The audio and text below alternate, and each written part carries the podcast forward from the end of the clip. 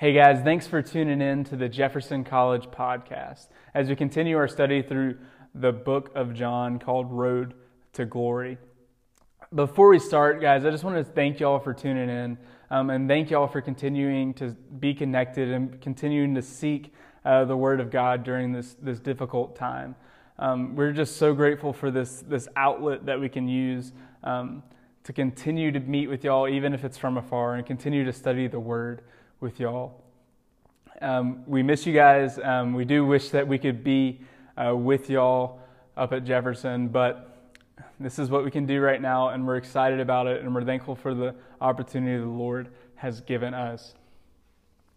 So, we're on our fourth week of this series, uh, the Road to Glory series through the book of John, as we just looked at the last week of Jesus' life, as we, as we lead up to Easter, and as we we're beginning to prepare our hearts and our minds uh, for this, this Easter season. Uh, we just wanted to be reminded of the great news that is the gospel, that is the, the death and resurrection of Jesus Christ. And just as we've continued in this study, we, we've seen just different teachings of Jesus, um, whether it be the uh, washing of feet that we saw a few weeks ago, um, and just how we need to love others like Jesus loved us um, through service and through self giving love. Or maybe it was, it was uh, the second week where we looked at John 15 and how we need to abide in Christ. How we need to be connected to the vine and how we need to produce fruit because of that. Um, we need to continue to stay connected and to grow in our relationship with Him. And we also need to act more like Him as well. We need to love others better. And last week we looked in John 17, uh, which was this final prayer of Jesus, this high priestly prayer, as it has been called and we looked through how he prayed and, and in what way that he prayed for us and how that he prayed for us to glorify God with our lives, to be unified with other believers, and to live sent into the world. And this week, we're going to be looking at the trial of Jesus before Pilate and what that tells us about who Jesus is and also what he has done for us. So we're going to be picking up in John 18, verses 28 through 40. Then they led Jesus from the house of Caiaphas to the governor's headquarters. It was early morning. They themselves did not enter the governor's headquarters so that they would not be defiled, but could eat the Passover. So Pilate went outside to them and said, What accusation do you bring against this man? They answered him, If this man were not doing evil, we would not have delivered him over to you. Pilate said to him, Take him yourselves and judge him by your own law. The Jews said to him, It is not lawful for us to put anyone to death. This was to fulfill the word that Jesus had spoken to show by what kind of death he was going to die. So Pilate entered his headquarters again and called Jesus and said to him, Are you the king of the Jews? Jesus answered, Do you say this of your own accord, or did others say it to you about me? Pilate answered, Am I a Jew? Your own nation and the chief priests have delivered you over to me. What have you done? Jesus answered, My kingdom is not of this world. If my kingdom were of this world, my servants wouldn't have been fighting, that I might not be delivered over to the Jews. But my kingdom is not from the world. Then Pilate said to him, So you are a king? Jesus answered, You say that I am a king. For this purpose I was born, and for this purpose I have come into the world, to bear witness to the truth. Everyone who is of the truth listens to my voice. Pilate said to him, What is truth? After he had said this, he went back outside to the Jews and told them, I find no guilt in him, but you have a custom that I should release one man for you at the Passover. So do you want me to release to you the king of the Jews? They cried out again, Not this man, but Barabbas. Now Barabbas was a robber. So, as we were picking up here this week, uh, we've, we've gone past a couple of things I just wanted to catch up on. Uh, so, we ended in verse 17, which was the final prayer of Jesus. And in the beginning of 18, we see the betrayal and the rest of Jesus uh, by Judas and the other high priest in the garden. Um, this is the episode where Peter cuts off the ear of one of the soldiers that were coming to arrest Jesus, um, and Jesus places it back on there. And then Jesus faced the high priest He faces the Sanhedrin, um, and he's and he's basically condemned for being for claiming to be God, uh, for blaspheming against God is their uh, claim. And then we have the episode that Peter denies Jesus. Uh, we have we have this story of him denying him three times before the rooster crows. And that's about where we're picking up. So the high priest have basically condemned them, but they have realized that they cannot put him to death and that he deserves to die. And then many people would ask, like, why can't the high priest and the Sanhedrin and the Jews put people to death? And I would say that's a pretty good question. Um, generally, we, we have a few outside sources that tell us that the Romans could remove this authority from the Jews.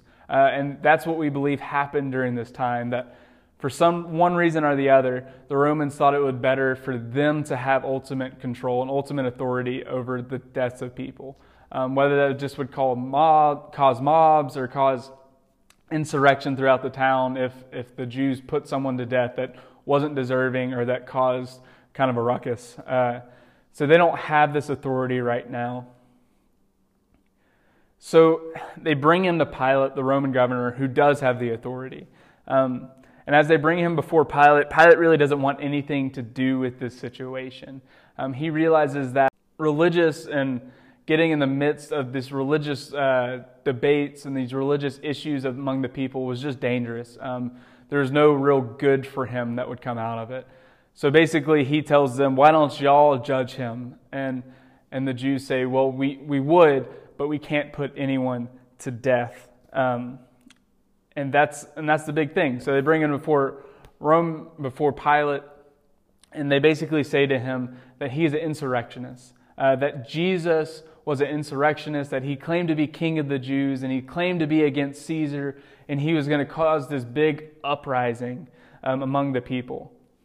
And so Pilate's going to take this a little bit more seriously now, um, just because like he doesn't want an uprising in his area, in his sect of the Roman Empire. Um, they want peace. Um, it's the whole idea of the Pax Romana, which was universal peace throughout the Roman Empire. So we see Pilate begin to question Jesus here. Um, he's basically just asking him if these claims are true. Um, does he claim to be king of the Jews? Does he claim to be against Caesar? And Jesus, kind of in a, a kind of slight way, he, he doesn't necessarily accept or deny anything that's being accused of him. Uh, he, he goes to the Pilate and he says, My kingdom is not of this world, when he's asked if he's king of the Jews. Um, and therefore, Pilate's like, So you are a king, right? You say you have a kingdom, even though it's not of this world, and that your servants didn't fight for you. Um, and Jesus say, You say that I am a king. Uh, and for this purpose I was born, and for this purpose I have come into the world uh, to bear witness about the truth. So we see here, um, and the first thing we want to pick out of this text is that Jesus is king, that he is king of the world. And so if we look at kings, if we, if we look at how they, they acted and how they ruled, we understand that the kings were not just kings of the whole kingdom, right? Like each individual subject was also subjected to them. He was under the submission of the king. So the whole kingdom and the individual subjects were under the king, and the king was in charge of them. So as, as we look into this idea of, of kingdom, uh, I just want to ask you all a question as we start. Are you a part of the kingdom of God? Are you a part of this kingdom that Jesus is talking about? Have you entered into relationship with Him? Because we need to ask that question amongst ourselves, because if we're not in this, in this kingdom, then we need to be. We need to realize that our sins are greater than ourselves and that we have nothing to offer and that we need to be in submission of the king. So, the second question I have is if, if you are in this kingdom, if you are acting, an acting member of this kingdom, if you do have a relationship with Christ, are you in submission to the king? I think a lot of times we look at, at Jesus as king, as Lord as king, and we say, Lord, you're a king over all, and we're so thankful that you are in control, which he is. He's completely in control. but we lose the idea that He is also king of our own lives, that He is in control of our own lives, that He is supposed to sit on the throne of our hearts. Once we enter into His kingdom, we live for Him. But typically, we don't do that as followers of Christ, especially in our, in our southern culture where we have a lot of people that claim to be Christians. There's a lot of us that still remain on the thrones of our own hearts, that we are more important than what Jesus has to offer, that our wants and desires are greater than Jesus' wants and desires for our own lives. And we, we live this way. We live in a way that is very self centered instead of Christ centered. And especially right now, it's very evident to see that. We can look at our lives and see how much time we've been spending with Jesus amongst other things. Because if Jesus is truly king of our lives, we're going to spend time with him so we can be under him, so we can act according to his commandments and his word to us. So we need to see that he is not only the king who reigns over all, which he is, but he's also the king that should reign in our own hearts and our own lives. We need to be submitted to him and submitted to his will for our lives. So, the first thing we see through this passage is that he is king, that he is in control, and that he is the one that we live for. But the second thing that we see in this passage is that he is truth. As we see at the end of verse 37, um, he says, I have come into this world to bear witness to the truth. Everyone who is of the truth listens to my voice. Pilate said to him, What is truth? And after he said this, he went back outside to the Jews and told them, I find no guilt in him, but you have a custom that I should release one man for you at the Passover. So do you want me to release the king of the Jews? So, as we see in this passage, Jesus claims to be truth because it is who he is. It's the reason that he came here is to proclaim the truth to everyone. Um, he was cl- he came here to be a witness of the truth to the world. He says, "Everyone of the truth listens to my voice." And we also see this mirrored in John 14 a little earlier um, in a passage that we didn't really go over, but it's, it's the claim that Jesus says that I am the way, the truth, and the life, and no one comes to the Father but through him. That even though Jesus wasn't exactly what the Jews were expecting, he was the truth. He was the thing that came here to save the world. He was the Savior. And we see that through this passage that He is the truth and He is the only thing that matters. He is the ultimate source of truth in our life. If we looked at John 1, we realize that he, His Word is truth, and the Word that He brings to us is truth. And this is the truth that we need to be seeking. So, one of my favorite things about social media is just the older generation and how they, they interact on social media and what they share and what and what they do. And while this isn't always a bad thing, um, it's just it's just something that intrigues me uh, because generally we have these posts that just like obviously aren't true, right? They post something that's very political leaning or very or something that's just just out of the blue and like comes from this website that is just very questionable. Um, and you just know by like looking at just the title of the article that it's probably not an objectively true article. Uh, you realize that there is some leaning here or there uh, that has inspired that article, or maybe it's a clickbait article, you know, where people just want to read it um, and get it read so they can get money. But I, I do have a heart for, for this older generation because, like, they didn't have to deal with all this false information growing up. Or if they did, they didn't realize they did. And even though we see all this false information and these false shares, and there's just an overload of false information in this world. On social media, on television, on just every news outlet we see, there's, there's just there's motivation behind the information. There's never just information anymore. And this is something that I bring up not just out of the blue, but I think it's so important that we do dig to the source, right? Uh, the way to not repost things that are obviously false is to, to check out the source and see if it's reliable, see if it's something um, that is reputable, that has some backing to it, that, that has actual research in it. Um, and obviously, just with a little bit of digging, we can, we can determine if something's true or not, um, for the most part. We can determine if something is just completely fake or if it's actual news that's happening or actual information that is being given to us.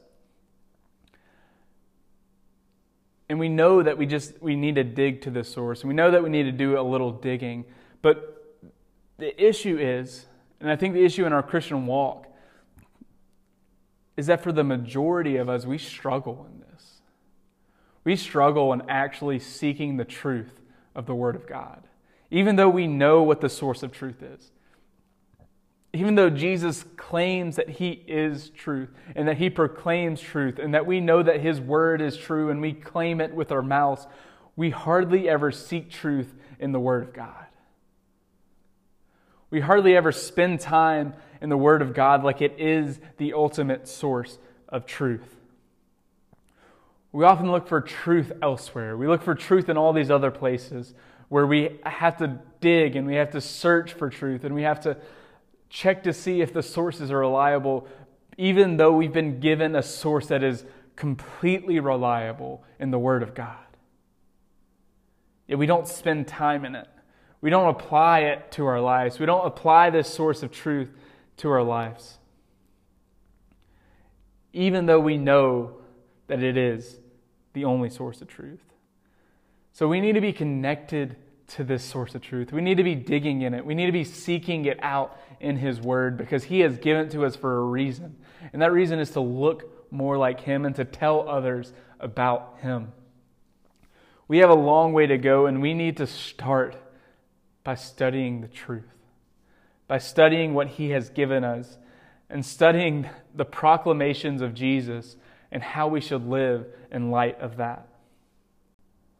We need to make sure that we believe the truth in His Word over believing the false truth of this world. Because at the end of the day, there's only one source of truth, and that's the Scriptures. That's, that's the Bible, and we need to spend time in it. We need, to, we need to just dive into it and soak it in because this is what will change your life, not anything else in this world. The Word of God can change your life, it can help you defeat sin, it can help you live more like Him unlike anything else in this world that might offer to do those things. And it's not a quick fix, it takes a lot of work, it takes a lot of effort, but we need to start by seeking the truth of His Word. So, through this passage, we see that Jesus is both King and He is truth. The last part of this passage isn't necessarily something that Jesus is, but it's something that Jesus did. And it's that He took our place. That is the third point that we have, is that he took our place. So we're going to pick up in verse uh, 39. Uh, so we see that Pilate, he's already de- declared that Jesus is not guilty. Uh, there's no guilt in him. But it says, But you have a custom that I should release one man for you at Passover. So do you want me to release to you the king of the Jews? They cried out again, Not this man, but Barabbas. Now, Barabbas was a robber. So, in this passage, um, and in the other Gospels and other parallel accounts of the resurrection and this passion account, we have a little bit more information about this Barabbas guy. Uh, we understand that he was not only a robber, but he was an insurrectionist, um, that he was a murderer that we see in Luke. And as Pilate poses this question to the Jews, he asks, Do you want this man who I deem as innocent, or do you want this murderer? And these Jewish people, so, so just enraged by Jesus and his teachings and his claims to be Messiah, they say, I want Barabbas. I want Barabbas, this man who, who has done wrong, but I want him back. And Jesus takes the place. Jesus steps in the place of Barabbas, this person who deserved death, that deserved to die on a cross, who was a murderer. Jesus takes his punishment. And while Barabbas is set free for nothing that he did, Jesus is deemed guilty and sent to the cross, even though we know that he was innocent, even though that he lived a perfect life, even though we know that he fulfilled the law, the Old Testament law, and he was the fulfillment of the prophecies of the Old Testament. He stood in place of Barabbas. He took the place of Barabbas, just like he does to each one of us. Jesus, the King of all, the King of the world, the King of kings, voluntarily takes the place of this sinner, of this person who deserves what's coming to him, who deserves death on a cross. Jesus takes his place. And while Barabbas walks free and we don't ever understand anything else of him, we don't know anything else about him, we know that Jesus died for him. We know that Jesus died in the place of Barabbas. And likewise, he does the same for us. He takes our place. And he took our place on the cross because we deserve death. We deserve th- this death on a cross, this, this eternal life in hell. That's what we deserved. But Jesus said, No, I'm going to cover that. I'm going to die on a cross for you. I'm going to die on a cross for your sins.